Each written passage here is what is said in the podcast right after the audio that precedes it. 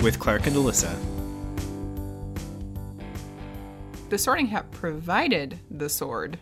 The sorting hat did not then impale the basilisk with the sword, which I would say is an excellent uh, feat for a 12 year old who has never wielded a sword before to like jam a sword through a giant snake. Yeah, I mean, he he did hold up a sword, and he did so not in like the perfect way because he still got bit. So it's like I can hold up a sword and stand in a snake's mouth and let it bite me. Anyway, should we uh should we let these guys know what we're actually talking about here? Meanwhile, Meanwhile. um, so this episode we are first talking about chapter 17, which is the Chamber of Secrets. Uh, in this chapter, Harry enters the Chamber of Secrets, meets Tom Riddle, who is then suddenly Voldemort, and Fawkes comes to the rescue. Harry pulls the Sword of Gryffindor out of the Sorting Hat and kills the basilisk, then stabs the diary to kill Riddle. The sword of Gryffindor. Mm-hmm. With diamonds the size of eggs, Rubies, rubies the size of eggs. Gryffindor, That's a very valuable sword. I, I don't know much about jewelry and rubies and whatnot, but the size of an egg and that many of them. Doesn't say what kind of egg. Hmm, this is true. Could be a basilisk egg. Could be a Robin's egg. robin's egg. Those things are tiny. Yeah. I think um Either way, most eggs are bigger than any ruby that I've ever seen. It's true. But it's true. so here, here's uh, my question for you because we we see Fawkes in his full glory, this great phoenix. Yes, Who yes. who who does a lot of the heavy lifting? I will grant you that. Literally, boom. Phoenixes are good at that. Nailed it. Uh. um, because Fawkes isn't an ordinary bird, says Harry in quotes in the most overwrought, cheesy sentence of the chapter. But as Tom Riddle pointed out while looking at it, that is a phoenix. this uh it's gonna be really hard to pick favorite quotes this chapter. Oh, Alyssa. there's some real bangers in there. Slim pickings. Yep. Oh yes, phoenixes can heal wounds. Forgot How did about I forget that. that?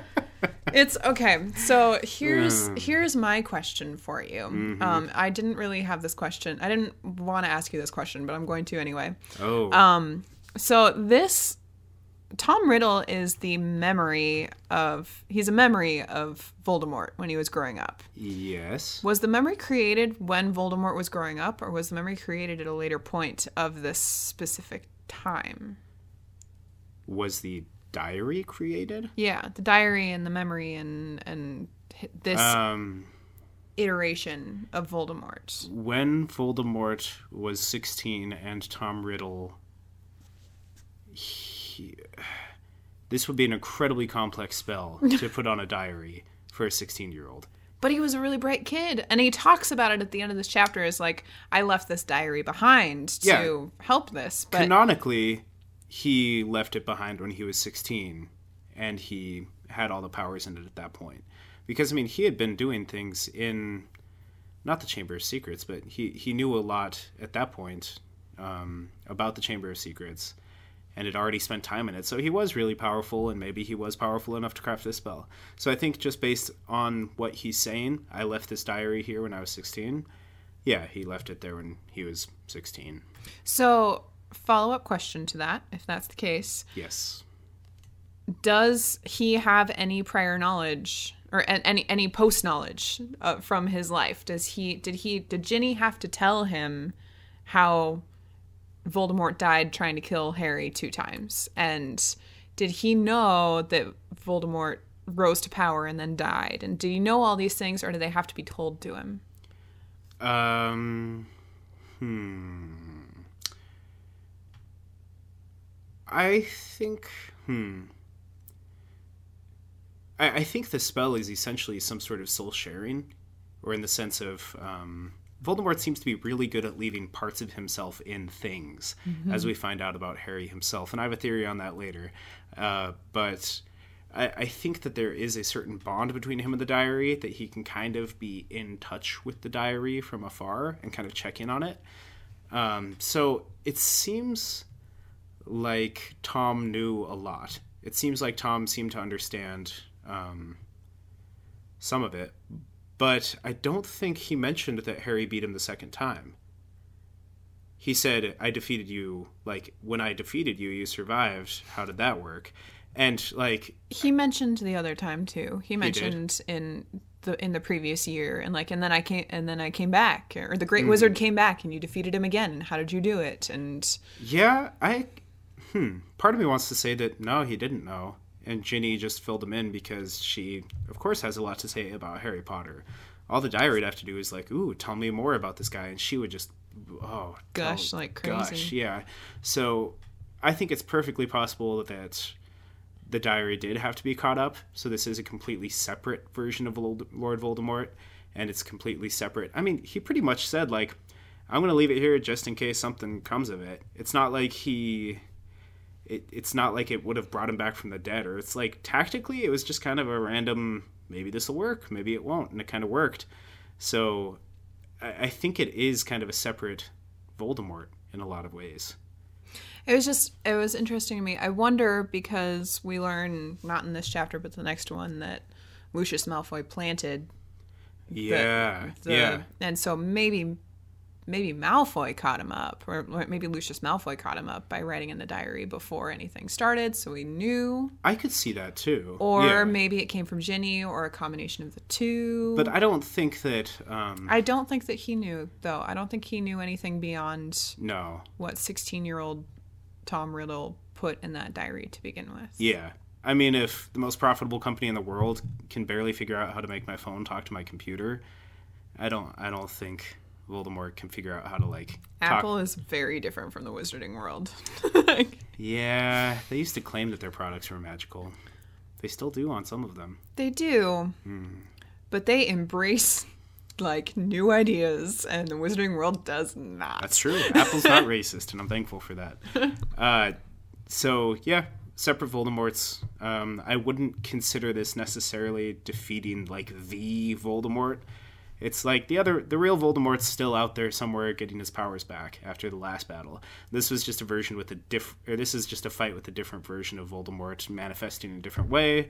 Uh, obviously, he couldn't even use a wand so it's like it, the the diary is not a magic user. Oh yeah, the wand that Harry tossed aside. You know, such a muggle move, man. Such a muggle move, bro. like, put it in your pocket, tuck it away, do anything but just throw it aside. And besides, how would a wand stop you from like checking on someone? It's not like he's like, oh man, I need every single finger to check and see if this person's still alive. I'm gonna throw this. Like, that was such a kind of a poorly written way to get rid of Harry's wand. Of all the ways to get rid of Harry's wand, um, that's how we yeah, did it. Like it could have been he's sitting there and Riddle comes up and like pretends to comfort him or something and picks his pocket or yeah yeah anything. anything like that. I mean i don't it's it's maybe debatable how tangible he was at that point and Enough how much he could interact.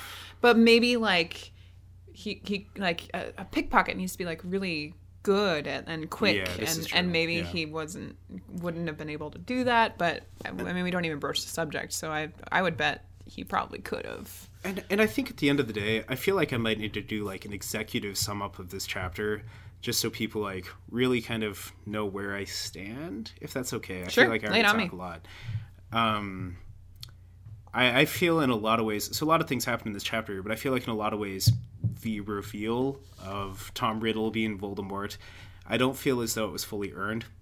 I, I feel as though there were not enough breadcrumbs for me to really have. I mean, can you like? I, I can't imagine a world where I had come to you last week and I'd be like, you know what? I think the diary is actually a version of Voldemort, and that Tom Riddle is actually Voldemort, and he's been talking to Ginny and sucking up her powers and slowly getting her powers, and Ginny's the one who killed the chickens and the cat and controls the basilisk. Like, where would I, what would I have presented as evidence for that? Uh, I do like that finally we see some version of a bag of holding in this universe. Uh, via the sorting hat, in that it can hold items There was definitely some like Mary Poppins bag action going on there. and I'm totally okay with this because that's uh in my mind that's like a the sign of just like a great fantasy world is they have a really good way to explain how people carry everything with them without it being too encumbering. That's like one of those plot holes that just like every fantasy author needs to find a way to fill.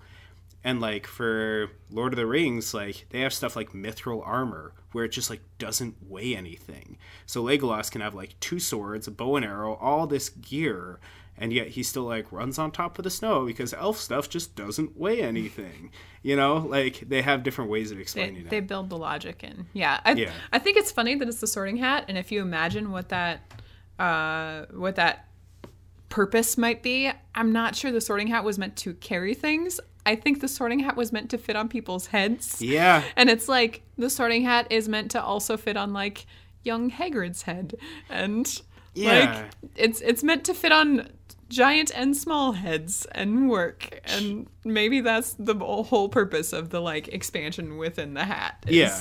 And I, and I think the rule is it's supposed to be slightly larger than any head it goes on because it needs to kind of fall down over their eyebrows and kind of obscure their vision because that's that's part of it. That's part of it, right? If it just fit perfectly and you looked just oh pretty swell in the sorting hat, that where's the charm in that? It needs to be just a half size too big so it just kind of peeks over your eyes. Should we talk about young Hagrid, by the way? Oh my gosh, I want a whole saga of young Hagrid because the I'd like. The one throwaway sentence that Riddle gave about Hagrid like hatching baby werewolves under his bed and raising baby werewolves and Uh, and he would wander off into the forest to wrestle trolls. yeah, and I'm just like, who is this kid and why? Like, I can completely see how that Hagrid would become the Hagrid we know, Yeah, except for yeah. like a little more tame right now. But like, I want to see the like free spirited and like still believes that he's gonna be a wizard Yeah. and like full of hope Hagrid, and it's I. I have I have some hopes that we're gonna see it with Fantastic Beasts. Really? Yeah. Oh yeah, because they're just going to keep building that universe out. It's the same they? time frame. Oh yeah. It's huh. it's 50 years ago. Hmm. Interesting. So I, I have hope that we'll get to meet young Hagrid. But um, until then, I, that is like the one throwaway, throwaway line that I completely forgot about that I was like delighted to stumble upon Nice. and imagine. And it was it, to, it said so much in the one sentence. Like I don't really need to know any more about young Hagrid, but boy Yeah. would I love to. I completely agree. It just I'm just like go Hagrid go. Uh, Makes it all the more heartbreaking that his future was completely taken from him. How did you deal with Hagrid was framed? I, I feel like Hagrid's life turned out okay. You know, he has a house. He still gets to be at Hogwarts. With, He's in Azkaban. well, now no one ever oh, cleared him. You mean he's framed Well, he was framed recently? I then- thought you were talking about was- way back when. Yes, but also he was Oh. framed and then never cleared, and then framed again. Did they never? Ex- did they get him out of Azkaban? I think Dumbledore said that he was going to send. He sent it. He, he was like, we should write to we should write to Azkaban and get Hagrid out Yeah. because he doesn't deserve to be there. How do I feel about that? Uh, It's like no one ever looked at the like lovable half giant and exonerated him. um, hmm. I didn't. I didn't really think about this to be honest. Um. See, I, I kind of have that all in a category of like Hagrid's dark past, and I feel like eventually light will be shed on that. Um, but I hadn't really worried about it too much until this point, because it's like I still think there's more to be told to that story, and I Of hope the spider or just Hagrid's past? in just? Hagrid's past in general. Like how it did affect him to be expelled and what that was like. I mean, I'd like to know a little bit more about that. But so all in all, that's not really that wasn't a concern in this chapter. There's kind of a lot of other stuff to focus on, I guess. That's fair.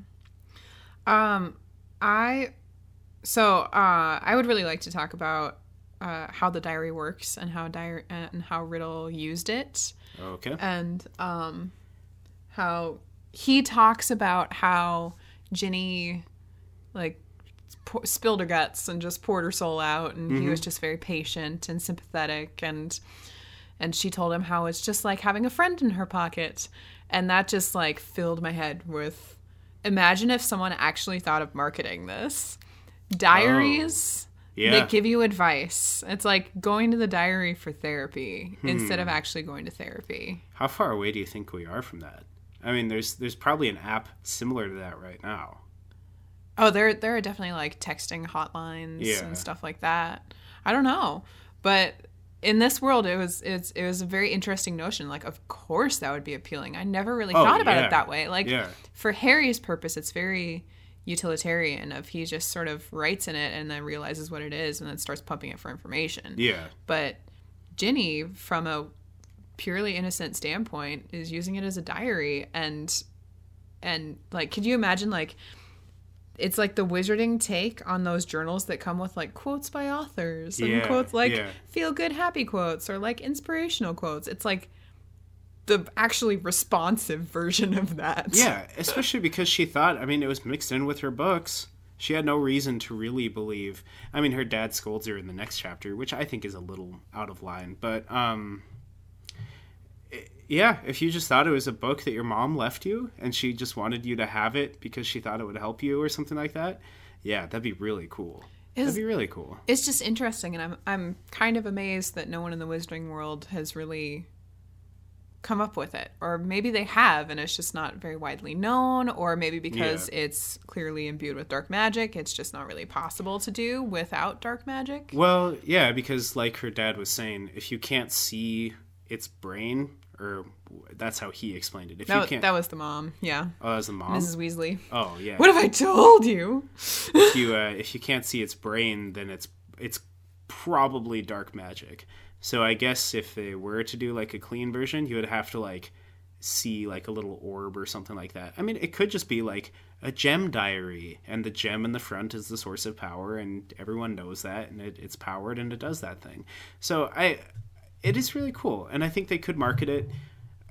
There's a lot of um, I think this also falls into the category of this was written what 15 years ago 16 years ago something like that Eh, roundabout yeah i think yeah so so it's like if she had written this book today i wonder what that diary would have been and how it would have been different or even just like how gadgets would have been to wizards Mm-hmm. because like they need to kind of seem ahead of um the And modern day world right certainly was at the time Yeah, and now yeah. it's just it still kind of is yeah it, like oh it's, yeah it's there's very much quite like it It's fascinating. Yeah, Yeah. that's an interesting question though. What what would the diary have looked like? Yeah, and maybe it'd be exactly the same because it does offer something unique. Uh, but as for how it works, I mean, he pretty much explained it. He leached all her weird vulnerability, nervous energy, all that, leached it out of her, and then somehow became more powerful than her by drawing power from her. I guess that's the thing though. People regenerate energy. So if you're drawing energy from a source that regenerates energy, you can just keep drawing and drawing and drawing until you have more energy than they do. Well, and I Yeah. mean, yeah, he basically possessed her. Yeah, what he did. toward the end. Yeah, yeah, Yeah. And I think he you get to that point. It's sort of like um Quirrell had to submit. He had to choose yeah. being for Voldemort. And I don't think he always loved that, but he chose yeah, it. No, no. and Ginny that that was he conned her into also choosing him and so I think there might be some um, required submission in that possession Yeah, Yeah. I don't know It's uh I would be curious. Hmm.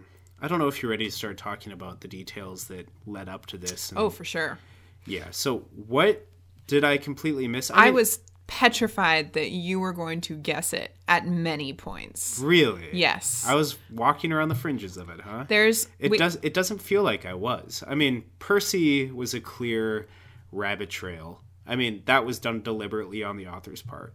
To to and I was so grateful for it I did not think you were going to take that bait over Ginny I thought you were going to see it as a clear red herring and be like what is this masking Did seem. It did taste weird in my mouth because I'm like, he's clearly a Gryffindor from a family of Gryffindors.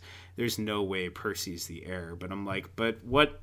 What else do I have? He's the one guy left that's been locking himself in his room randomly and been disappearing, and has the ability to wander around the halls by himself and stuff. So it's like, it it was a successful rabbit trail on the author's part. I thought it was brilliant. I I was reading it. I was like, I would totally buy this. Yeah, no, I think it was well done. I maybe did when I was twelve when I read it. I don't I don't even feel silly for believing it. It just it clicked into place and it's like, "Oh, wait a second. Who's somebody that's been right in front of us the whole time that eh, turns out it was Ginny."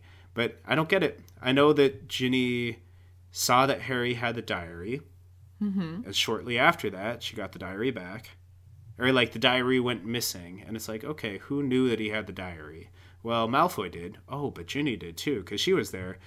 But the whole time, the author was distracting us with flying dwarves with wings and harps, which The- is a pretty big distraction. The part that I was really concerned you were going to pick up on was that scene. And it was Ginny glancing from the diary to Harry with a look of concern. okay. And and like the one and I was like why would Ginny care? Why would Ginny care about this diary? Like and clearly it's just masked by it looks like an alarming situation. yeah. But I was really worried you were going to notice that detail cuz it was like 3 times mentioned that she was focused on the diary. What? Yeah. That happened. And then and then when she comes up to try to tell them something Yeah, that was weird. was a weird scene and Percy bats it away and and, and tries to mask it. which but- was really awkward. And it kind of made Percy look like it, it definitely cast Percy into the like, what's this guy hiding? But I thought like and and maybe it's just cuz I was uh, reading from an informed perspective that I knew Percy was talking about hiding the fact that he had a girlfriend and he was embarrassed about it. Yeah. like like this is clearly a guy who's embarrassed about how someone walked in on him and he's like trying to bat it away but like Ginny was legitimately freaked out in that scene Yeah. Yeah. I mean, I just figured she had seen But but how is that evidence that she has been possessed by a diary and is actually working for Lord Voldemort? we Like- didn't we didn't get evidence that Quirrell was possessed by Lord Voldemort we got bit. ev- he was acting strangely. we got evidence that Quirrell was up to something fishy I don't think we knew that the back of his head was Lord Voldemort Yeah. Yeah. I suppose. I still hmm. I, I think that there is more evidence for Ginny being the one doing the things. What though? Like we never saw her around the scenes. We never saw her like pop up. Like we never saw her covered in chicken feathers or like if she had been there with Hagrid and she saw the roosters that were dead or something like that and then she noticed that, then I'd be like, "Man, Ginny really notices things." There's um there's also the scene um so so there's the scene at Christmas when Hermione like runs up into the boys' dormitory oh, Okay. and establishes that it's possible for girls to go into the boys' dormitory. But the boys are like, it's got to be a Gryffindor boy who took the hmm. diary because that's that's how this works. yeah. And but that establishes that the girls can go in the dormitory and could have and could have done it without them knowing. So like they just hmm. completely wrote off the entire female gender Yeah. I- as culprits who stole the diary. so I guess like okay, there is evidence that it's possible for her to have done it. Like clearly, like there's nothing that made it so there's no way Ginny could have done it. But I think there's a big difference between it's like okay, so it all of these things were available options, but I still think that's different than like this is actually a, something you maybe could have guessed. Also, you were so fixed on someone who was new to the school. Yeah. And I was like, she is the only first year we have gotten to know Yeah, beyond Colin. Creevey.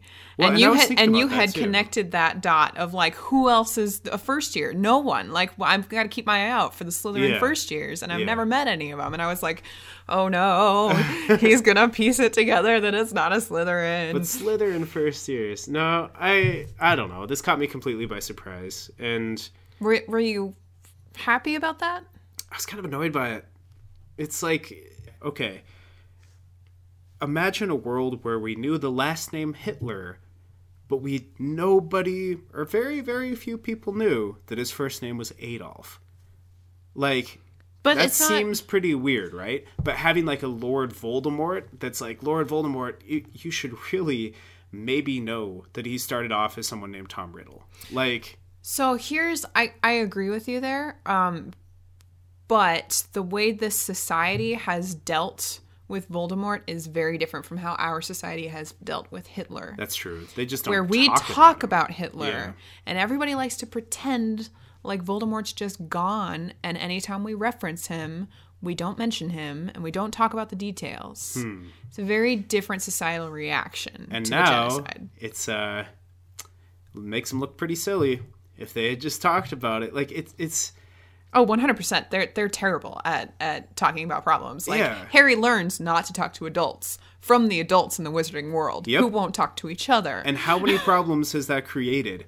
All of them, literally all of them. If he had talked to McGonagall once before this, like, and that's that's part of it too.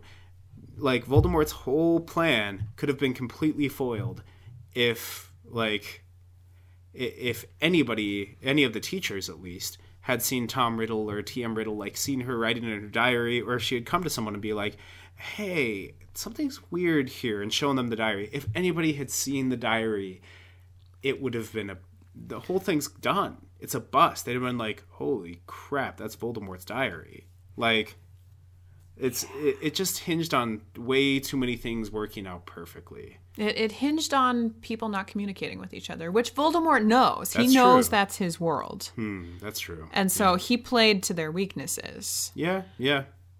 I just think it's bold like I'd change my name. Well, he changed his name to Voldemort, but like Which. Okay, so here's my surprise. oh no, is it something to do with the anagram of Voldemort? So there is nothing more 16 year old mastermind boy than anagramming your name into Lord something. It's So- so, bad, Alyssa. I decided that we should anagram our own names. oh no. So I went with full names. Okay, Um, I hope that's okay. that's fine. Um, you are Cornstalk Hard Egg. Cornstalk hard egg. yes. Huh. And uh, I'm Jane's Slay Llamas. Jane's Slay Llamas. yep. Wow. Yep. Yours is way cooler than mine. I anagrammed my name once upon a time, a long time ago. That was the best. An- Just my first and last name makes Slays Llamas. Slays Llamas.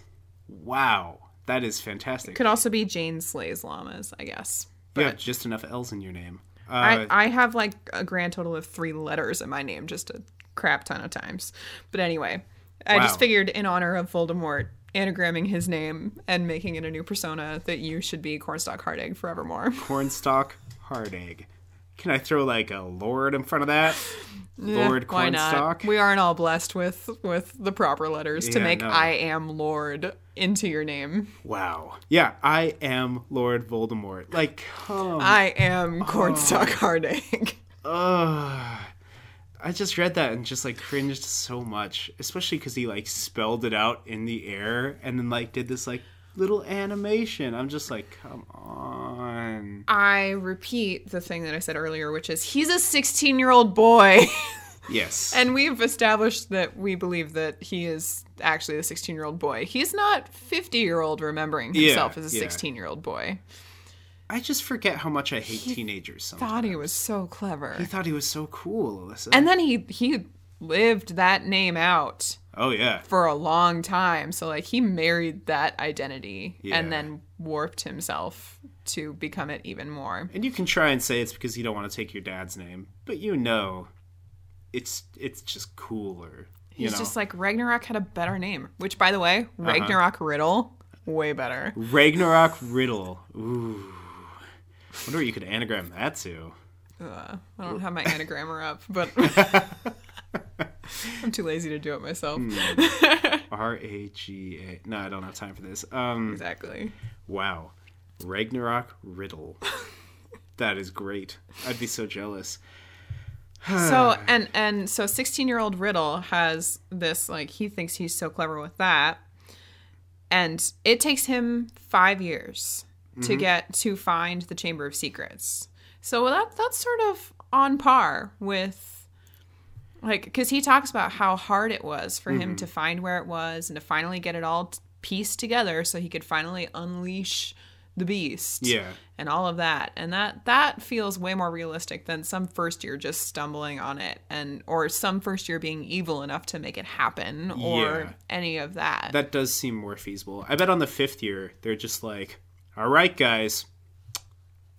I've had it with this puberty crap No, I bet on the fifth year, on the opening ceremony, they're like, don't go into the bathroom. don't go there. There's a broken sink there. Do not use that bathroom. unless you want to die a horrible death Don't go in that bathroom. And he's like, oh, forbidden bathroom is the forbidden forbidden bathroom. I wonder if that's where the chamber is. Uh, that's probably it. It was down for service, and they're like, "Don't go in there. It's down for service." And he's like, "Hmm." And there you go.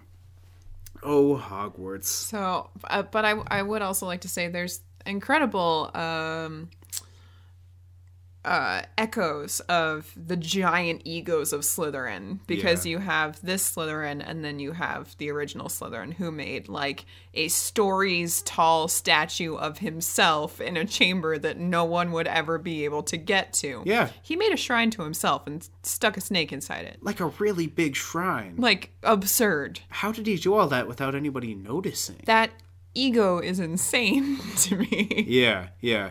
I wonder what else is in the Chamber of Secrets because he's like, oh, uh, it, it took me so long to learn about the Chamber of Secrets and all the power that it had, and it's like, okay, the giant snake, like that power. Like, what about what about five years took you to learn that? Okay, there's a giant snake in there. Like, Like it's true. It's called the Chamber of Secrets. Yeah. So like, But we've only, as far as we know, met one. let's dig around a little bit. Let's. uh I mean, I'm sure Dumbledore is going to kind of go through it a bit. Inventory and- the crap out of that. Yeah, but it would have been nice to at least be like Harry looked around and he saw this gadget and this gadget. Like it'd have been kind of cool to set it up for future books where I'm like, ooh, I wonder what. Oh, huh? What? He saw a small shiny black cube. I wonder what that is. You know. Um. Hmm. So it Chamber of Secrets. We saw exactly one secret, and uh, we already knew. Or two, secret. if you want to, if you want to mention the giant statue of The Slytherin. giant statue. That's the real secret. He had a long beard. I did not know that. He had a very long beard. That's not really how I pictured the the original Slytherin in my head. yeah, I sort of imagine him uh, with a well groomed beard. Yeah, yeah. So, uh, out of the hat comes a sword of Gryffindor. I I think every house has a house weapon. Lay it on me then. F- follow it through. Okay, so Slytherins would be a staff because of the obvious connection of snakes and staffs. Um, that's been documented for a very long time. And that that duel scene with the snake was very like Mm-hmm. Moses and and the staff from the Bible. It was it was Exactly. Yeah. really similar to that actually. Now Yeah. that you say that, go on. Uh, Hufflepuffs are oversized boxing gloves. Just way oversized. They're really meant to just more just just keep you at a distance more than anything. They're not really deadly, but they're just kind of like, uh, I'm being pummeled with softness. I do not want to fight anymore. I think it, it might it might be a more uh, metaphysical weapon of killing with kindness. Ooh.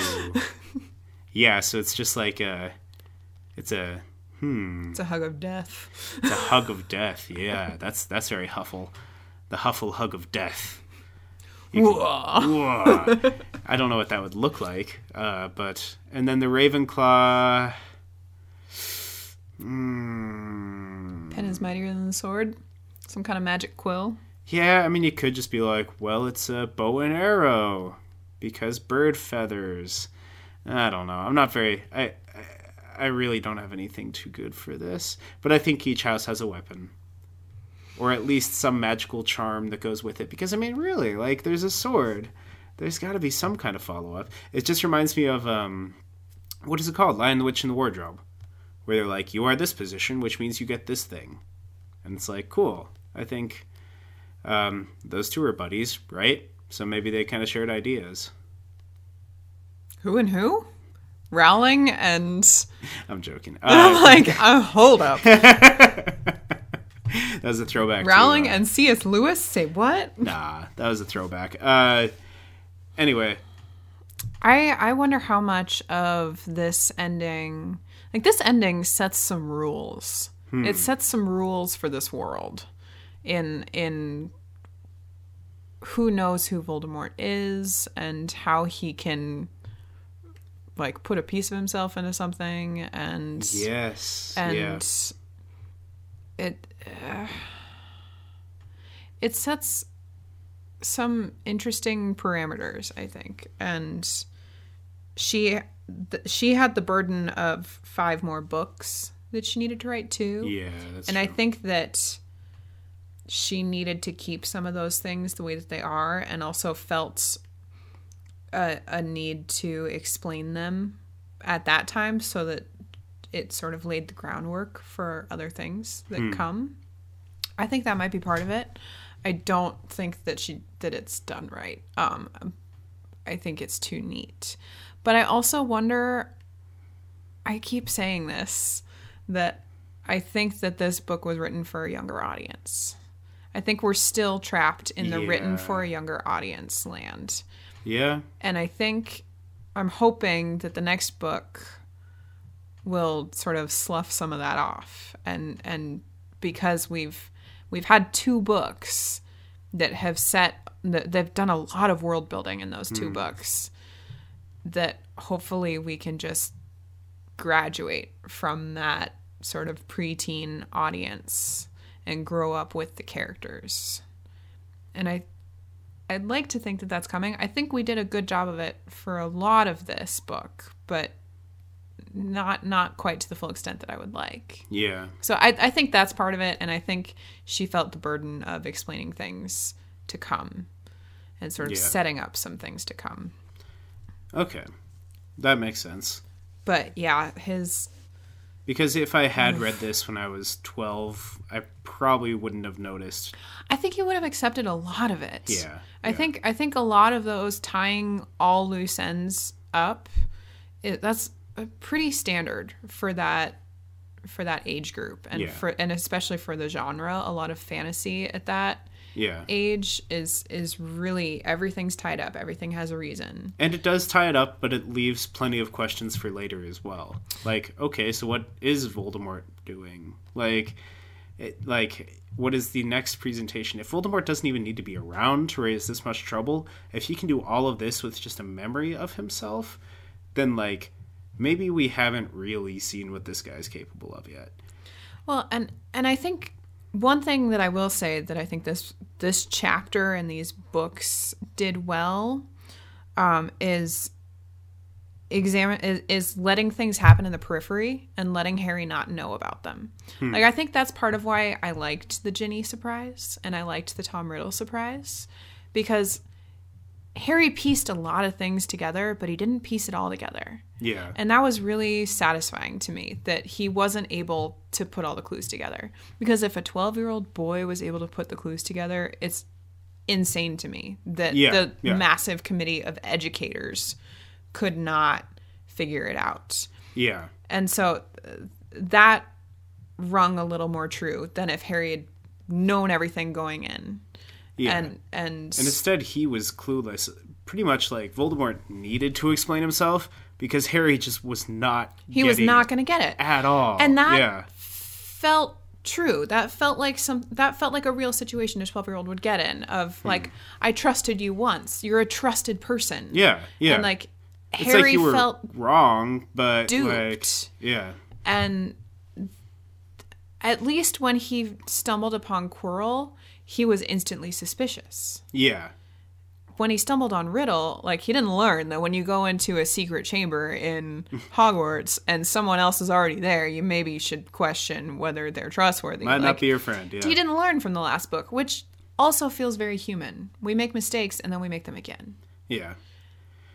And one of Voldemort's mistakes was uh, not just having the basilisk, just there. Just already out, ready, like Harry comes around a corner, basilisk. like, that would have ended this chapter real quick. I think that's his ego talking again, though. Like oh, yeah. I, I, think, he wanted to explain all this. he definitely he's Yeah. been waiting to tell people about how clever he is. Yeah, yeah. And um, I think he just forgot that, like, you are a book. That's it. All you are is in this book. And by telling people that everything you are is in this book, real bad idea. Because then they get like you know, then they know how to kill I'm you. a stab it. Yep. I'm a stab it. And it's like Harry didn't even have to think about it. He's just like, book, thing, stab. Like, yeah. So that was good. Kind of a gruesome, um, talking about the ink spilling all over the place and flooding out and getting on Harry's hands and stuff was a really good way to get the imagery of blood It was yeah, it was lifelike. yeah, it was lifelike because like Tom was writhing in pain, ah, as if he had just been stabbed and he was, you know, bleeding blood, but it wasn't blood, it was ink. And I'm like, huh, that is a very graphic death done in a way that parents can't really be too upset about. Because it's like, no, of course there's a lot of ink in the book. It stores all the ink, right? So it's like, You had to wonder where it all went. yeah. So it's like, no, it's not like there's a geyser of blood coming out of the evil guy. It's just that's how the diary is. And I thought that was a pretty clever way to get a gruesome final death without, um, Without Yeah. sugarcoating it. Without and, wi- and without being appalling. Yeah. yeah, yeah. So I didn't think about it that way. I agree. So are we ready for favorite quotes? Um, I had one more shout out that I wanted to do, which Sure. was to Ron, Oh, who Oh, Ha- Harry Ron. saves Ginny, and he comes back through, and Ron has already cleared a man-sized hole out of like a massive rock fall. Yeah. and he's a twelve-year-old kid, and he's with a with Lockhart, who has no idea who he is. Yeah, so he's- completely useless. Useless. So, by nothing but his own might and probably his own fear for the two people he loves most in this world, he he moved a lot of mo- rocks. I and I was just like, you, you had in your mind like you were gonna free them, like you are gonna make it big enough so you can go in and help. Like Yeah, that was one hundred percent motivated by that, Yeah. and like I sort of like I, I love that we've been so close to Harry's head in this book and we've never cut away, but I sort of wish I could have cut away to that Yeah. of Ron like frantically trying to clear this yeah. He had to have been so scared and so exhausted and, and so so motivated to Yeah. I'm getting through there. I'm helping. and he almost did. He was so close. Give that guy 10 more minutes and he would have been through. It was I mean, that was not very long that Harry's in that chamber. Yeah. Like, That's true. That's, true. really impressive. That time frame, it, it feels really long because Riddle just won't shut up, but it's Yeah. really not a lot of time. But if you actually just read the pages out loud, it, it only takes it's maybe 20 minutes, maybe. maybe. Yeah. If that. Hmm. So, just a little shout out. That was good. It was a redeeming moment. 200 points redeeming. Maybe. Mm, last time they defeated the Dark Lord in person, actually the Dark Lord. But no Basilisk. Is Okay. 50 points. Ron And doing that, like Ron having his sister abducted, taken Mm-hmm. into a chamber deep in Hogwarts that is controlled by a snake that'll kill you just by looking at you, Uh, and saying, I'm going after her, yeah, that's fair. That's fair. versus playing an awesome chess game. And there was Fluffy. Because that's what Ron did. And there was Voldemort. Uh, uh, 100 points would have been good. Plus, all of the chambers in Sorcerer's Stone were definitely just bait for Harry and Ron and Hermione. Yeah, that's So, true. this one was not a cultivated task by Dumbledore, I don't think. No. Huh. Anyway. Still, That's that was my last one. So, Clark, what was your favorite quote? my favorite quote was on page 320, I believe. Nope. Wait. Wait for it. Flipping intensifies. there we go. 320 towards the bottom. So, uh, for context, the Phoenix has just. Um, Phoenix has landed. The phoenix has landed. It has taken the eyes out of the basilisk. Um, he has just been stabbed by a poisonous fang that was sinking deeper and deeper into his arm. Ow. Uh, he dropped the fang, watched his own blood soaking the robes. Wow. Uh, this is very graphic for. Anyway, um, but at the very bottom of the page it says, A patch of scarlet swam past, and Harry heard a soft clatter of claws beside him. I just really like how Harry's vision was fading, everything was blurry, to the point that this bird, this patch of scarlet, swam past, swam through, as if it's like. It, the fact that she chose to use that word in a patch of scarlet, like that to me really captures just how groggy this guy was. How far gone he was. Yeah, Yeah. I totally cruised right by that quote. It's I just like, it. a patch that just swam through like a koi. And yeah, I really like that. She could have used any word. She could have used scurried or anything, but she chose a patch of scarlet swimming by. So I liked that. nice. How about you? I don't. I had a really hard time with this chapter, man. I, there were a lot of unfavorite quotes. There were a lot of quotes I really didn't like. Yeah. It's and I, I'm not even sure I love the one that I picked. So Hmm. on page three fifteen, it's it's Fawkes's arrival, and I like uh, music was coming from somewhere. Riddle whirled around to stare at the empty chamber. The music was growing louder. It was eerie, spine tingling, unearthly. It lifted the hair on Harry's scalp and made his heart feel as though it was swelling to twice its normal size. Then, as the music reached such a pitch that Harry felt it vibrating inside his own ribs, flames erupted at the top of the nearest pillar. And it just harkens back to the quote in Sorcerer's Stone right after Dumbledore makes the school sing the school song. And he says, Ah, music, magic beyond all we do here. yeah. And I love that. I love it from a, a, a very real place that like I listen to music every day and it's magical. But here it feels like legitimate magic. The way that it's bolstering Harry. Yeah. And yeah. like he doesn't even know what it is.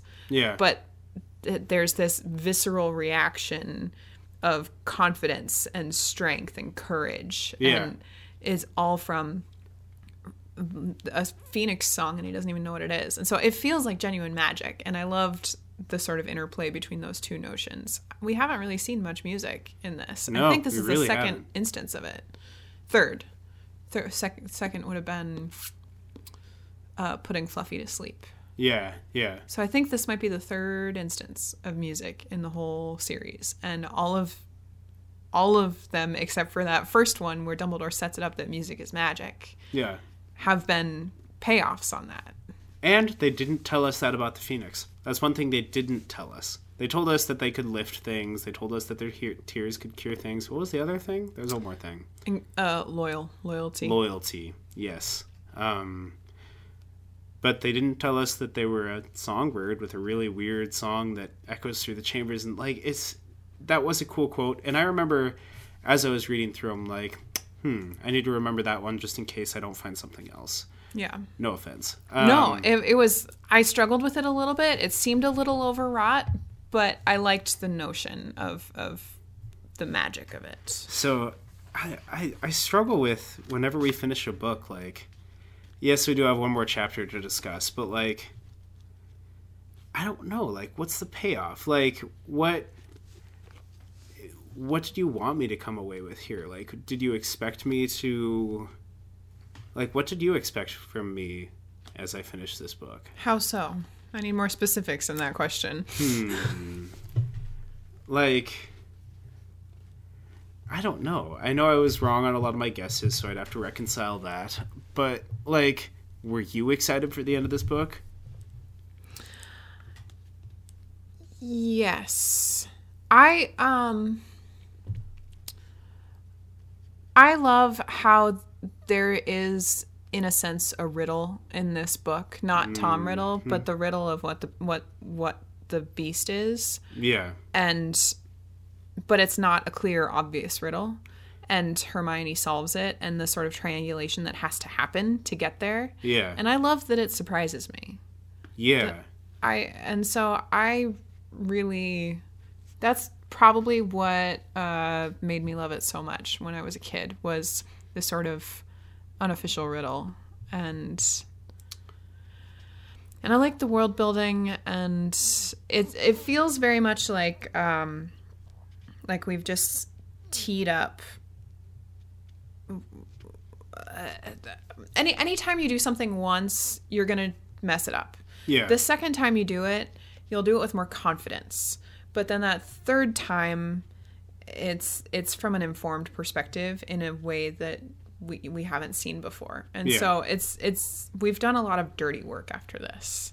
and hmm. and I feel like the way should be cleared for J.K. Rowling to to just really sink her teeth into what this world could mean and how can we challenge Harry and how can Harry grow and what can we do to the trio to complicate their Yeah. friendship and What happens without Hermione? What happens without Ron? What happens? Yeah, yeah, And so, and and I think we we just sort of got to dip into some of those possibilities, and now she's laid the groundwork so we can really explore some of those questions. Hmm. And so, this is not my favorite book anymore of of this series. I think probably the fourth book is my favorite. Um, that might change as we go through this, yeah, but yeah. but it definitely was my favorite book a, a long time ago and it's I, I think it's I think it's the surprise and I think it's um yeah I think it's the, uh, I'm sorry That I is a lot of very fast blinking. There's a lot of thinking going on there. I, I, I think I would have been happier with the end. And I know this isn't, like you said, she's setting this up for a bigger world and more things happening later in the future. But if Tom Riddle himself was not Voldemort, Tom Riddle was Tom Riddle, uh, a Slytherin, a young, ambitious Slytherin that felt like he, or maybe he knew he was the heir of Slytherin or something like that, and he knew there was a legacy, and he learned everything that he could about the chamber. But then he had to leave the school, and he felt this whole sense of like unfulfilled potential or all that, and he left the diary as a thing, and it fed, and he grew in power. But Tom Riddle was completely detached from Voldemort. I think for this one book by itself, not feeding into a larger universe, that would have been a much better villain, much better payoff. I think uh, a way to address what you want, that sort of hunger for someone new, uh, without completely jeopardizing the trajectory of the story, Yeah, the, the greater arc, would be to leave Tom Riddle as is, but to be better, be like make good on Lockhart. Yeah, yeah. I think that's the way to address that problem, and that's give him an actual villainous task. yeah. Give you two villains that aren't working together. No, they're working separately, and Lockhart's doing his thing, and Tom's doing his thing. and that complicates the world in a very real way. Yeah. And and I yeah I agree. And I feel We like I was haven't really hoping for something more, something like that. I was hoping for maybe a new type of villain, a new something, a new twist to it. But instead, oh, it's Voldemort. Look, the letters are rearranged to make Voldemort. And I'm just like, what? What? Like, what do you mean? It's like, no, no. It Come does- on, man. So that's in my mind. Tom Riddle is a separate villain, and like you said, Lockhart paying off a little bit more um, would have made this more rewarding for me. But she also has five more books to set up, and we need to establish that Voldemort can leave parts of himself in people, which we will talk about in the next chapter, which is The next chapter is 18, Dobby's Reward. yes, And in this chapter, Dumbledore's back just in time to throw a feast mm, to celebrate the defeat of the basilisk, but not without giving some overwrought exposition. yeah, And then Harry tricks Lucius Malfoy into freeing Dobby, and they all go back to the Muggle world. The end. the end. There's probably another crack about oh, eh, going back with the Dursleys is sure going to be interesting after this. Oh my gosh, it's so bad. Uh, every time. I'm so tempted to just skip the last five pages of every book like this. It's, just being like, I, don't, I know what's going to happen. I don't care. I don't need to. Ugh. It's like almost the last 20 pages. Like if you could piece it this together. whole chapter. if you, if you could piece it together, yeah. you don't really need the explanation. Like the the Dumbledore monologue of I'm going to explain all these things Yeah. about like uh, is almost the same from what he told like he explains to the Weasleys what he explained to Harry in the final chapter of Sorcerer's Stone. Yep. And it was like, I like that we're circling back because, like, people might be picking this book up first rather than the other one. It'd be weird, but they might. It'd be weird, but it was before it was taking the world by storm. Yeah. And so they Yeah. might just start with the most recent one. It was probably marketed better. Um, but so we like we circle back around there but it, it's done at least well enough that like dumbledore's not telling harry the same thing again Yeah. dumbledore's explaining it to someone new who doesn't know this and so i mean she cleaned it up a little bit but i feel like at the same time we didn't really need to hear that all again Yeah, and the whole like Dumbledore Dumbledore has all the answers right after it would have been really convenient to have all those answers. It's it's just kind of those one of those weird like oh that Dumbledore he sure knows everything except for when he actually needs to know stuff. Like again, like you could almost make the same argument for Dumbledore. What has Dumbledore done that's made him such a great wizard again? Remind me, have we seen Dumbledore do great wizard things? Because I haven't. I haven't seen Harry do great wizard things. I haven't seen Dumbledore do great wizard things. So like, they just have to keep. fair. Yeah, they just have to keep telling me Dumbledore's a great wizard. Dumbledore's a great wizard. If you come to him with a whole bunch of facts, he'll piece it together and be like, "Oh yeah, here's what happened." It's like, "Great.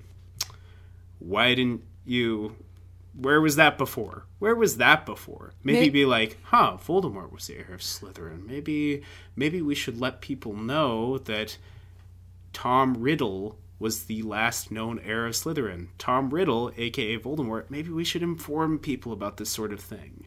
You know? Like, I wonder if Dumbledore was doing that and just not doing it to students because maybe he didn't want to create fear, but he was doing it to all of these other people. Hmm. And he just lives in a society that's so firmly against talking about the problems Yeah, that it didn't yeah. matter that he was saying it, even if he was Dumbledore. Maybe. it could be. It could be. But Um, for now, like, Dumbledore hasn't proven to me that he's a great wizard. I'm sure I, I'll take his word for it. But, like, these chapters just. They don't need. It. Yeah. Yeah. They, they need to exist, but, like. My f- ultimate moment of frustration in this chapter was when Harry's telling everybody what happened and piecing it all together and all of that and explaining everything. Harry finally tells an adult Yep. after it would have helped. After it would have helped to actually tell an adult. Yep. um but on page 328 he's telling them all these things and then it gets to this point that says and then he he tells them about how he pieced it together that maybe moaning Myr- myrtle was the one who died and i'm just like like where is brilliant dumbledore in figuring this out dumbledore who was there Yeah. when it happened didn't piece together that the girl who died in the bathroom probably might know something and by the way she's a ghost still in my castle But she didn't know anything. she, but like but yes, it, Harry shouldn't have to be the one to tell him that. that's the Yeah. most maddening thing like Yeah. maybe that's around where the entrance to the chamber of secrets is Maybe. Maybe that's why he was there. especially considering some, something was petrified right outside that same location 50 years later Yeah. It does seem pretty convenient. like that's it's a hellmouth like come on people Yeah. and, and that was just maddening to me that a 12 year old could piece that together when dumbledore had more information and couldn't do it Did they know? I mean, Dumbledore must have known that Voldemort was the heir of Slytherin, though, right? i think he did i think the way that he talks about it at the end he says Yeah. i can assure you he is the final heir of slytherin The final. Well, I don't know if he can really. the last assure- living the last living was what he says He doesn't know what Voldemort's been doing. He may have found a lady. I doubt it, but it's it's uh, it's not impossible. not impossible but uh dumbledore's confident enough to think that Yeah. So either Dumbledore pieced it together right then and is sort of making crap up and just like, oh, well, A plus B equals C, so therefore I can now say this with confidence because Yeah. the 12 year old told me so. Yeah. But it, it doesn't resonate with me. Yeah, the whole thing was kind of awkward, and the parents being there, and then them like chewing Ginny out, where it's like, whoa, whoa, whoa, whoa, whoa, whoa, whoa, whoa, Ginny's had a day, give it a rest. So, worried parent, Mm-hmm. we've already seen this. Yeah, We've already seen Mrs. Weasley like freak out because her sons ran away, took the car, brought their kid back, this is true. and and rather than like being lenient and just glad they're home, like instantly snapping to anger, which is a very natural parent thing to do. Yeah, that's true. Um, and so I got grounded once under similar circumstances. Exactly. Yeah. And so she's and and she Rowling has even gone to the effort of setting that precedent. Yeah. So then there's the payoff and it doesn't feel as unnatural. And same in that beginning of the book, Mr. Weasley was kind of detached from it and bewildered and amazed. And Yeah. this is a significantly darker situation and he is significantly detached from it, but understands the gravity of it. So Yeah. it's it's Okay, so there was more precedent there. it's an echo there. I just felt bad for Ginny. I'm like, guys, just leave her be, man. She she didn't do anything like wrong, wrong, except for not telling an adult. Always tell an adult. not people. tell an adult not trusting people and and then she she makes a foolish choice she's 11 years old Yeah, 11 year olds do that but she's an she's an 11 year old pureblood witch like Yeah. she's not muggle born she's not completely ignorant to how this world works yeah. She really probably should have had her guard up more for things like this. and and yeah and i i forgive mrs weasley for that reaction because right before harry brings ginny in they were probably grieving Yeah, that's true. I mean, they thought she was dead well, because even Harry, I mean, Harry and Ron was saying like he couldn't see any way that she was alive. And like, the- the- how could she be alive? the threat was sh- her skeleton will remain in the chamber forever Yeah, yeah. That's a very good point. so Yeah. uh, uh, the parents are experiencing whiplash right now yeah, and Hmm. their sons disappeared too that's true. Yeah, it's so weird. And like they know that Lockhart was going to go down into the chamber, or at least he said he was going to. So they could pretty much draw like my kid went into the chamber with him. You know, I could see them being like, "Well, I mean, you know how it is." i Like, don't think they believed lockhart was going to go i think they believed lockhart was going to run away screaming Okay, good, good. They'd be really silly to not like to actually believe he was gonna do it. Like, I don't think McGonagall bothered to tell anyone else that they cornered Lockhart into saying he would go into the Chamber of Secrets. I Yeah. think she washed her hands of it the minute he walked out, muttering about how, oh, I guess I'll have to do that then That's with true. his tail That's between his legs. But uh, Harry is very nonchalant in this chapter. He's like taking off his slimy stuff, just kind of like chilling, covered in like blood and slime and ink, and he's just like cleaning his glasses. like Harry's like really uh, composed. Uh, It sort of uh, reminds me of the, the end of the Avengers movie when they're all just like sitting and having shawarma. That is Harry right now. And then Dumbledore's like, let's have a party right now. Right, now. Tell the cooks. We're, we're, we're doing this right. And they party all night long. And I'm trying to imagine if I were a kid and someone woke me up to a feast, if I would be like energetic or excited, and would I party all night long? Hmm. I don't know. It depends on if it would be college Clark or like high school Clark or like now Clark. Because now Clark, I'd be like, save me something. High school Clark, obviously. Oh, dude, because you're a raged Hogwarts student. all night. Yeah, Yeah. I'd have raged all night for sure. I think I would have been tired. But then if it came with the actual information of like the heir of Slytherin has been defeated Yeah, and we're fine, maybe then I would have celebrated. dude. I'd go so hard. Yeah, uh, and that leads me to wonder. So last time Voldemort was defeated, I have a strange feeling they didn't really go and tell all the students exactly what happened and how it happened. Like, I'm sure you know the thin walls in that school. They heard kind of what happened, but I'm sure the students have their own version of what happened, and it doesn't really have everything in it. What are they going to tell this kids this feast is for?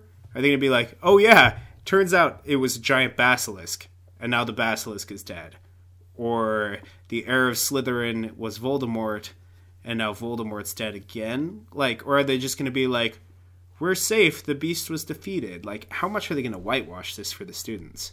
yeah, I don't know. They might just be like, "The beast is dead," and they're like, "What beast? What kind of beast? The beast. Kill the beast. Kill the beast." And are the Slytherins upset about it? Or like, are the Slytherins can be like, "Oh man, this was finally our chance." What do you mean they killed the king of all snakes? Like that was our snake, man. That's not cool. Uh, We're not going to Yeah. go kill your badger. I think that's a really uncomfortable party. Yeah. And I think uh, at least like give them a day so that Harry can, you know, shower, yeah. wash some of the blood off of him. Yeah. And maybe like the cooks can actually like have not be woken up and just being told like, "Hey, you're making a feast for the whole school. Go." And so like Ginny can actually rest and partake Yeah. a little bit more joyously because she was just, you know, possessed not that long ago. Yeah, you know, in case you forgot. Just a minor detail. It's just, it's very like, I wonder if Dumbledore was like, it's time for my midnight snack. Let's have a feast. Eh, why not? I'll just invite everyone to my midnight snack. Like, probably. It's possible. I mean, he's already like dreaming about hot chocolate as he's telling Ginny to go Yeah, away. like a so it's like cup. your mind is on your stomach right now. That's where you would rather be. That's a very good point. I, cannot take it. He is so absurd. Hilarious. Uh, so there's the feast. Then he gives 200 points to each of them. So they won the House Cup. Yay! I'm so invested in the House Cup, Alyssa. I really care who wins the House Cup. Well, good because I'm keeping score and you're not winning right now. So, Ah, because. I'm Gryffindor, so I like by default get an extra 500 whenever I'm losing. Yeah, usually right towards the end of the year. Like very close to the end of the year. Like should have been finals week but got canceled. Let's talk about that. Oh. Those canceled finals. Yeah. Because they were not going to cancel school when people's lives were in danger because the finals were so important. Yeah. But now that the threat is totally gone, we're going to cancel them. It's uh it's pretty stupid. It's I, I feel like she like kind of wrote herself into a corner with that one and she's like, Oh, well I can't make finals back on because that's not ending on a happy note. I think they I think she absolutely could have because that's a real thing of like school happens and it keeps going. Yeah, but school doesn't really happen at Hogwarts. The the school is such like a secondary part of this whole book about school. But like they could have done like uh, uh, they could have at least said, well, finals week was supposed to start tomorrow and we'd already basically canceled them. Yeah. So- we need to like give you a couple more days to Yeah. yeah. Like I don't know, like that that just tells me that someone probably not Dumbledore because he doesn't teach anyone, he's an administrator, but like someone, maybe McGonagall just really didn't want to do all those grades. Yeah. yeah. Or she's like, I'm so stinking efficient. I've already done the grades as they were. Like they're done. Yeah. Like, Like we're good. you are not making more work for me right now. yeah. That's what we're. That's where we're at. That's funny. I didn't think about inner teacher politics, but it could be because it, it- yeah, the whole canceling of school. It's over. This is such a convenient, tight little bow to be wrapped up in. And then again, I'm sure they said some words. I really, honestly, don't remember how this chapter ends. For it being the last chapter. it's they go on. They get on the train, and they go. uh, All of them in their compartment, and they talk about Percy's girlfriend. Oh yeah, And the- out. And the boys are all about how they're gonna tease Percy about his girlfriend. Ah, because nothing's lamer than having a girlfriend, right? I think Percy is particularly susceptible to being teased for having a girlfriend, though. I mean, if you have a secret girlfriend, Yeah. that's different from like the twins would probably be all like loud and proud whenever they have a girlfriend. Yeah, so yeah. totally different. You can't tease someone for that, but Percy's clearly hiding it. Yeah, which makes it a good target. It was a it was a funny payoff. It the fact that Ginny caught them kissing. Oh, they do that in Hogwarts in this universe. Shocking. We have- We've heard no reference to it yet. But you never know. I mean, this this uh, book is pretty short on romances. It's true. But I mean, they're teenagers. They're preteens. Yeah. I had oh, yeah. crushes all over the place when I was 12. I'm sure there's all sorts of stuff going on in Hogwarts, but you know they just kind of selectively keep that out. I mean, there are already parents boycotting because of the whole magic thing and witches and wizards. So to add in like romance, it'd be too much. So they they stay very clear from that topic. J.K. Rowling doesn't strike me as someone who makes choices based on whether it'll be palatable to parents, but hmm, Even towards the end, yeah. especially towards the end. Let's talk about the end, Alyssa. Uh, Voldemort transferred a little bit of himself to Harry, like Parseltongue. And, and and Dumbledore even attributes some of his like personality to it, where it's like stubborn and hardworking. And I'm like, can't Harry be his own guy? Can't Harry also be those things without? So anyway, I don't know what a Horcrux is, but um, it seems in order to kill Voldemort, you need to kill all the parts of Voldemort, which there are many of. So my grand sweeping thing is that Harry is the last Horcrux of Voldemort. So in order to truly kill Voldemort, you need to kill Harry. And I know that's lots of books away, but in my mind like that's that's got to be the big thing though. Because like that's that's the final gotcha of Voldemort. The final gotcha is this whole time when you thought you were coming so close to beating me, turns out you can't beat me without dying. That's like such a good gotcha. So my huge sweeping guess. First of all, I think Dumbledore dies. I think they need to brick him at some point just because um, just to further character motivations, up the stakes, Dumbledore needs to die. Um, but I think Dumbledore dying is going to be the false flag where we're like, wow, Dumbledore died. Surely no one's going to die after Dumbledore. Who's bigger than Dumbledore? They couldn't possibly kill anyone bigger than Dumbledore. And then Harry has to die. And that's going to just be like, whoa, you can't do that. His name's on every single cover. And it's like, nah. But you can, though, because this book isn't written for kids anymore. This is now written for adults. So, like, that is my grand sweeping idea of the end and i think that it was teased in this second book in this like nonsense chapter that's barely worth talking about. When dumbledore says he left a part of you in him i think maybe even dumbledore had a hunch at that point too and he's not letting on. And this is one of the many secrets that dumbledore has a hunch about but he really doesn't want to think But about But until Harry tells him all the details, I'm not gonna connect those exactly dots. yeah i'm not going to think about that until it really matters. I think this is one case of that. So that's my that is my giant giant prediction for the end of this entire series. Harry's got to die because harry is a horcrux. Harry and the horcruxes. Harry and the henderson no, no there's a band name in there somewhere. I think harry and the horcruxes for sure. Um Do you think Ginny will have to die too? no why would ginny have to die? Because Voldemort literally almost took her body. Nah voldemort didn't tom riddle did D- they're the same. Nah, no, no, no, no, no. They're the No, same. no, no, no, no. Oh, that's not Voldemort. I, I mean, it's He his literally- name spells out Voldemort. Almost took her body. And if Harry was just in the line of fire Mm, and Ginny was actually preyed upon, yeah, I mean, he probably did. I mean, he told, he specifically did say, I finally got to tell her some of my secrets. So, yeah, she knows more than she should. Yes, she does know more than she should. I think Ginny's safe, especially like I kind of ship those two anyway. And I mean, I've been around enough pop culture, pretty sure those two get shipped. I'm pretty sure that happens. I just think that you can't just get rid of a possession like like it, it's like when you try to delete a file on your computer and like there's Mm, Now still residual files exactly. Uh-huh, like this is how i get to clark. They're residual files. You can't really completely purge that crap it's like without to- like fully wiping the computer. Yeah, because you have no idea what little temp files it has hiding away that it could just bring itself back with. Uh, i'm just saying do you think that's real or? I mean, there are five more books. It would be pretty cool to pull out the Ginny card where it's like, oh, just when Harry's starting to fall in love with her or whatever, turns out she's suddenly voldemort suddenly Voldemort. yep, he did it again. just when you thought you were safe. just when you actually started liking the girl You're Nah. just like me. But Voldemort. Who's also you. Voldemort. Who's also Hermione. Voldemort. We're all, We're all Voldemort.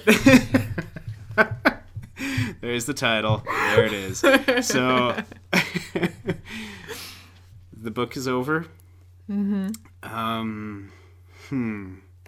What are your last? Uh, let me pull up the show notes here. What else do we need to cover here? That that was mostly it. But um, uh, so as a whole, you, how would you rank this one over Sorcerer's Stone? Did you enjoy it more? I enjoyed it more. The writing was way better. The writing was way more enjoyable. It was just more developed and mature. Um, it tricked me I guess in a more rewarding way in the sense that like I actually had to like really kind of rack my brain and be like, what am I missing here? There's got to be something. Whereas like with Quirrell, I knew what was going to happen. Yeah, partially because I'd pretty much had the book read to me before and all that. But even still, like this time around, I'm like, I I felt like the author was actually smarter than me. And I don't mean like not to say she wasn't in the first book or whatever, but like.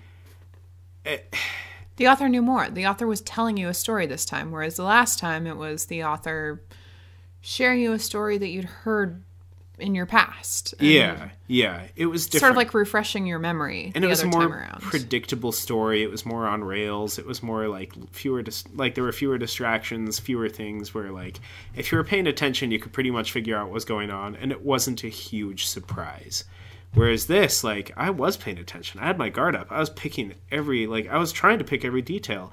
And I still just, like, was around the fringes, but I didn't quite hit it. So it was more rewarding in that way. Um, I am frustrated by, of course, Voldemort being Voldemort, or Tom Riddle being Voldemort. I think it would have been a better book if he hadn't been.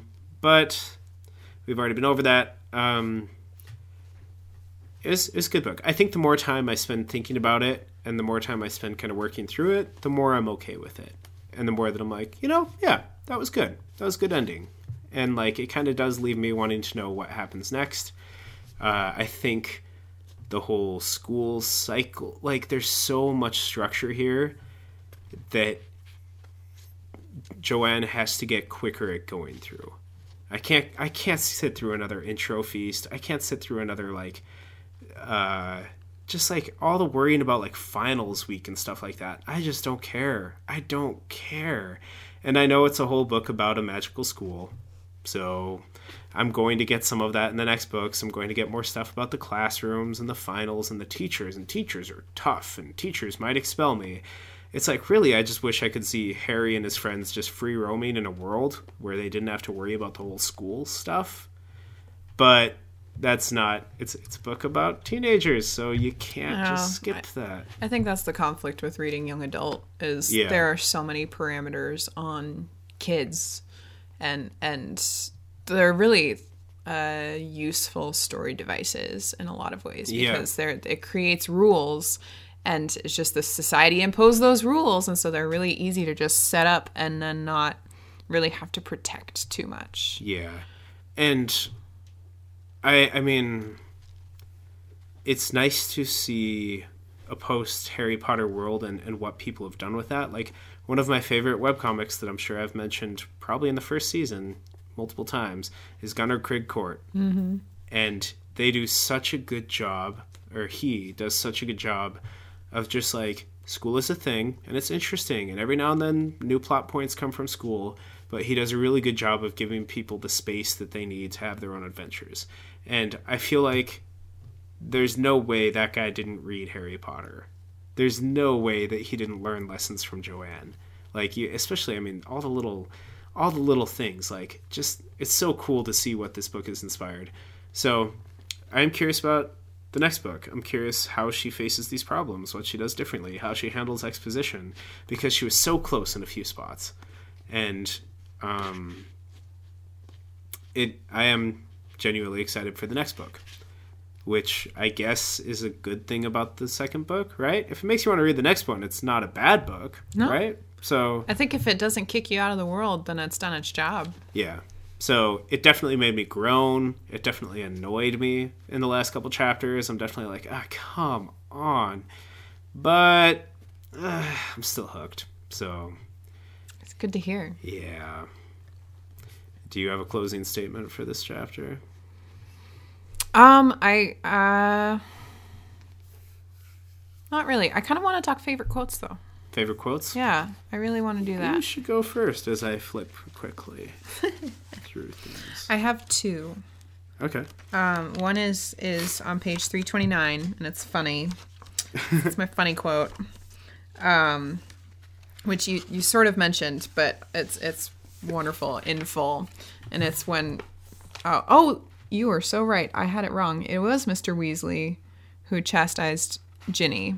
I'm sorry for that. That's okay. um, he ch- he chastised Ginny. Uh, one after they've learned about the diary, and Ginny said, "Mr. Weasley, flabbergasted, haven't I taught you anything? What have I always told you? Never trust anything that can think for itself if you can't see where it keeps its brain." Why didn't you just show the diary to me or your mother? And it just Yeah, goes yeah. on. But it was just such a funny notion of of you have to see where something keeps its brain in order to trust it. what about like wands? What about like all sorts of stuff? What about the car? yeah, yeah. What about what about so many things? But I love the notion of you have to be able to see where it keeps its brain. It's just a very specific sort of um almost pedestrian way of describing Yeah. what it is that he does. Especially And because the idea of magic needing a brain kind of goes against the universe. it's so absurd. And I loved it. So I laughed out loud when I read that quote. I enjoyed it. I don't know if you liked it as much as I did, but It definitely struck me as something where I'm like, well, I mean, to have a dad that tells you all this all about enchanted books that make and that was a teaser. That wow, that was a good hint too. Where he's like, "Oh man, I heard about a book that does this, and a book that does that, and a book that does this." Kind of saying like, "Hey, books can take people over." Like that was a hint. I just realized that right now, but that was a hint to like the power of what a book can do. Um, so well done there. That was a subtle one. yeah. Yeah, but so it, it makes sense that they would get these little lessons from their dad, and he's like, "This is what I was telling you." And like, if, am I talking to no one when Yeah. I like come on?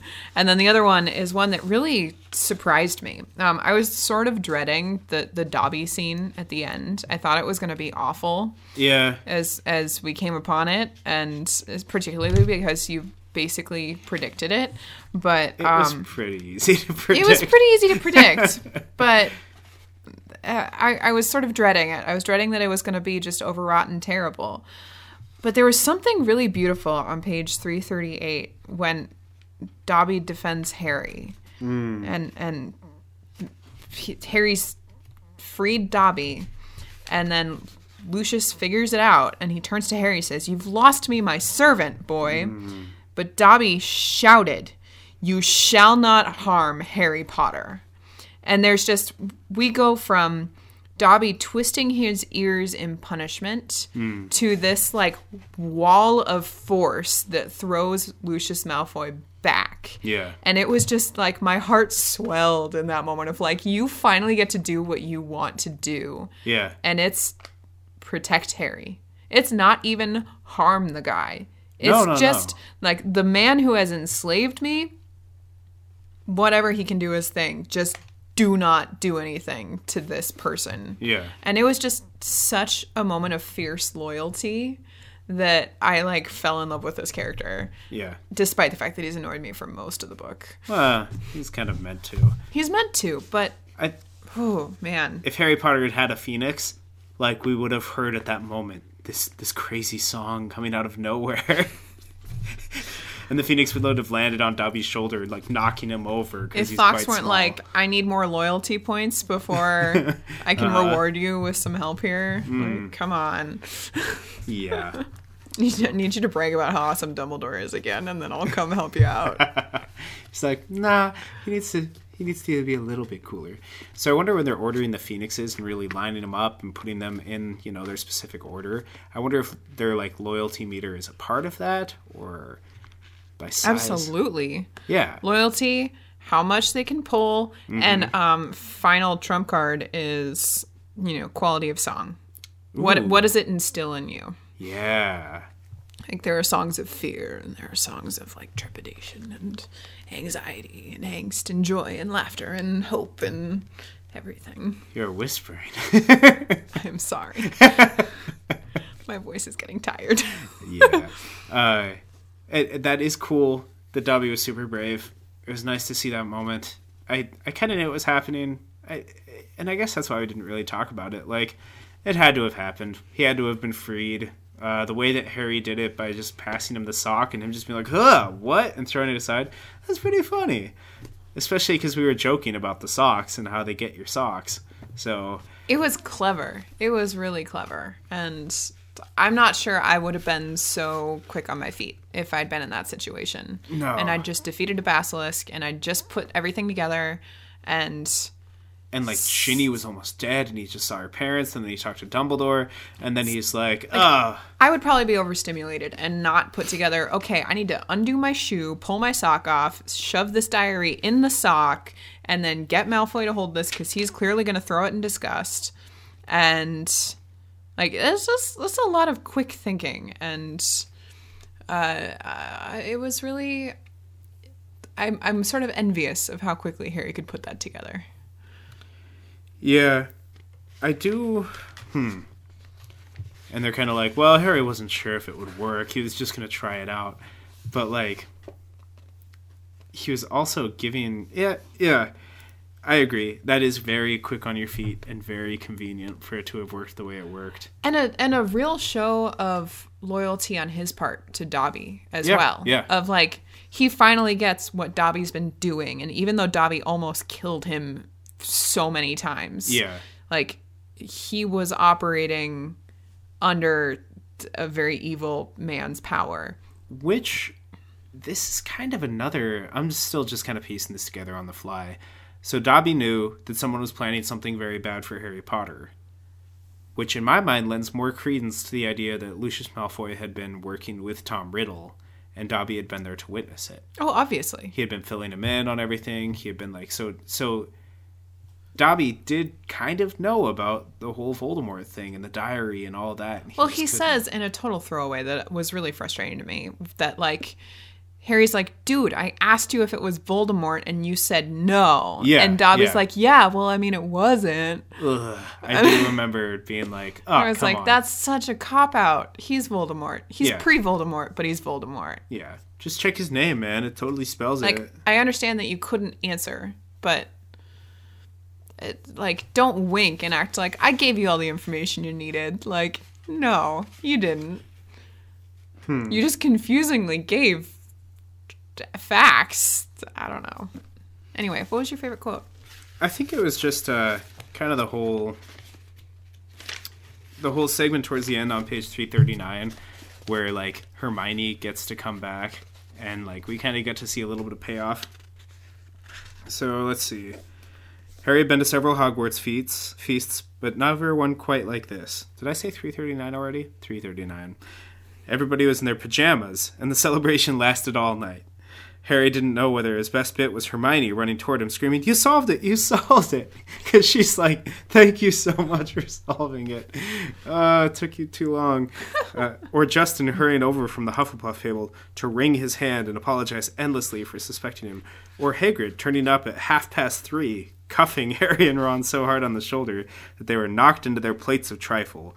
Or his and Ron's 400 points for Gryffindor securing the House Cup for the second year running or Professor McGonagall standing up to tell them all the exams have been canceled as a school treat. Oh no, said Hermione. This is a really long sentence. Or Dumbledore announcing that unfortunately Professor Lockhart will be unable to return next year owing to the fact that he needed to go away and get his memory back. Quite a few of the teachers joined in the cheering as the sorry, quite a few of the teachers joined in the cheering that greeted this news and then Ron makes a little quip. So anyway, there's just a lot there, but um, seeing everybody be happy again, seeing the payoff with Hagrid coming in like super late. Again, he should be sleeping. He was he has so many stories to tell. I'm sure he's like, oh, I went to Azkaban. There was all this and this and this and this, but instead he just comes in and gives him like a big pat on the shoulder, and he's just like, all right, let's feast. And it's just like everybody was just so down to just like not think about it too much until the next day which is something that you can only do like when you're young where you're like woo we almost died let's party so yeah i don't Yeah. know i just like that i like it just was a very happy moment I think it, it does paint a believable picture of of revelry right after. Like it, it is the immediate after celebration. Yeah. And it's sort of like the the the like VE day, like soldier kissing the random stranger nurse. yeah and, yeah like that moment except for in full school form and like no one really is even paying much attention to who around them they're celebrating with. Yeah, they're yeah. just enjoying it and feeling the insane adrenaline of relief. Yeah. And to have just like teachers cheering when they announced that Lockhart's not coming back, way out of character. Yeah. Well, and and I thought that um Dumbledore being very transparent about what's going to happen with Lockhart too. Like he Yeah, with yeah. Harry talks about like, "Oh, we're really going to have to hire a new one." We seem to run through those quickly. It was totally a terrible line. Terrible line. But like I could maybe believe it from the perspective of like Dumbledore's just kind of going through the files now. He's like, "Okay, we got that handled. yeah. That created all these problems. I need to address these problems." And that defense against the dark arts teacher position has been really stinking hard to keep open. And he's like, "I was digging deep for that one. Yeah. And it was clearly not a good one. Next year's probably isn't going to be much better." Man, if only they had an experienced tenured professor with trust from everyone that wanted the position. Wouldn't that be convenient, you know? Somebody that's been in the school for years. Are you talking about Snape? Yeah, oh yeah. You really think Snape deserves it or should have it? Yeah, why not? Way more than Lockhart. Do you think do you think he has a problem with dark magic at all? Like Dark magic. Like delving into dark magic? Mm-hmm. yeah. Well, he's a Slytherin. Uh, if if that was a legitimate concern, he should not be employed at the school. Period. Because it's not like it's any safer to let him around. What potions? I just Like- think it, it it might be sort of like uh you had an addiction for a while. It's like Yeah. heroin. Let let's not put him on the heroin beat with the cops. I think if they were that concerned about him, he wouldn't be employed at the school. It's not like he was. I, I mean, Dumbledore again, has a hard time keeping teachers there. that's true. Then again, Hagrid's still employed at the school. a lot Um, of people ha- like you've got Hagrid, you've got Snape. Lockhart was a really shifty hire and and Dumbledore knew it. Yeah, I just can't help. but- I like. I think Snape is very competent. I really do. Oh, I, I'm not saying he's not competent. and like I'm- having someone who's competent and experienced and I, I think trust. there's a level of distrust among the staff. Hmm. Like Dumbledore trusts him, and Dumbledore should be able to call the shots. But clearly, we we learned in this book that there are governors, and maybe the governors don't trust Snape, and maybe they have a say. I just working at the school sounds exhausting. It's a bureaucratic nightmare, of course. Yeah, seriously, I'm it's so English. glad. Yeah, it's a school. It's a private school though. You think that'd get some of the problems out of the way, but nope. Investors. Anyway, Anyway, that's my Um. that's my favorite paragraph. it was very long. uh, where to go from here? Well, uh, d- next time we return, we will have watched the second movie. It's true for our That's- season finale, Yeah. and I'm going to have so many things to say. It's, it's, I'm excited. As I recall, I th- this was a good adaptation. I Nice. enjoyed it. Um, so I'm excited to hear what you have to think about it. But I definitely um, I I think that if they chop a bunch of things, I'll be pretty happy about that. I, I- a lot of that surprised me about the last movie about how excited I was that they actually cut things that were problems. And Yep, so yep. perhaps I will be equally as excited about this. Same director, Chris Col- Chris Columbus. So Okay. perhaps Same Dumbledore. same Dumbledore. Last last Oh, instance last of both of those two. so Oh, sad. But until then, uh, you can totally reach out to us, great listeners, and uh, let us know what you think. Let us know if you have read along with us and enjoyed it, if you were surprised by anything, or um, surprised by a changed attitude toward things like I was throughout this book. Um, and you can let us know by tweeting at WordstruckPod or directly at me, at Alyssa Small, or at Clark Hodges or emailing us at wordstruckpodcast at gmail.com. And uh, like with the end of, of any season of any show, it kind of this next episode will give us a chance to kind of regroup and to look back and to think about like, okay, what worked this season? Maybe what didn't work? What can, can we improve on? And um, definitely, we we could use input in some ways, and maybe a good way to do that is to give us a rating on iTunes. Even if it is a three star rating, a four star rating, preferably a five star rating, but like letting us know what you would like to see from us would be awesome. So, I mean, we're on iTunes. give us a rating, maybe write like a little comments, maybe what you would want to see differently, what what worked, what didn't work. Um, it's just always super helpful to get that from you guys, and we really do read every single one. We read every tweet that comes in. Alyssa screens them first for spoilers, which is nice. It's true. but I mean, it's and we've heard from a few of you over this um, season, and that's been really nice. And we hope to expand and, of course, find a broader audience, find more people that are passionate about this, uh, because we think they're out there. And if you guys know someone who um, is into Harry Potter and is a huge Harry Potter fan, and they have those like little like Facebook banners that are up right now with your house and stuff, like maybe when the next season rolls around, I don't know, maybe share it with them. And it, this is just a really cool time to um, get more people interested in what we're doing and to get more involved with what we're doing. Because new season new possibilities new everything. So and we'd love to hear those new perspectives. Yeah. So, so the more the merrier bring them around um, we're just going to keep trying to get better at this whole concise thing and staying on track but also having fun with it and i think that's a big part of it we want to have a lot of fun with it and it's always more fun with more people so i'm going to stop uh, doing this whole begging and pleading. I'm not, I'm not begging and pleading. I just um, it's just it's cool to see. You know, every time someone talks to me about it, I get excited, and more me chances too. for that is like a really cool thing.